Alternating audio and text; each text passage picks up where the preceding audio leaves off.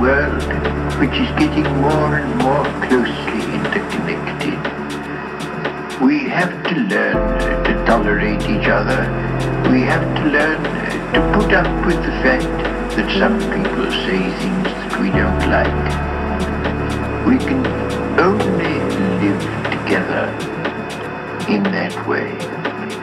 If we are to live together and not die together, we must learn a kind of charity and a kind of tolerance, which is absolutely vital to the continuation of human life, life, life, life.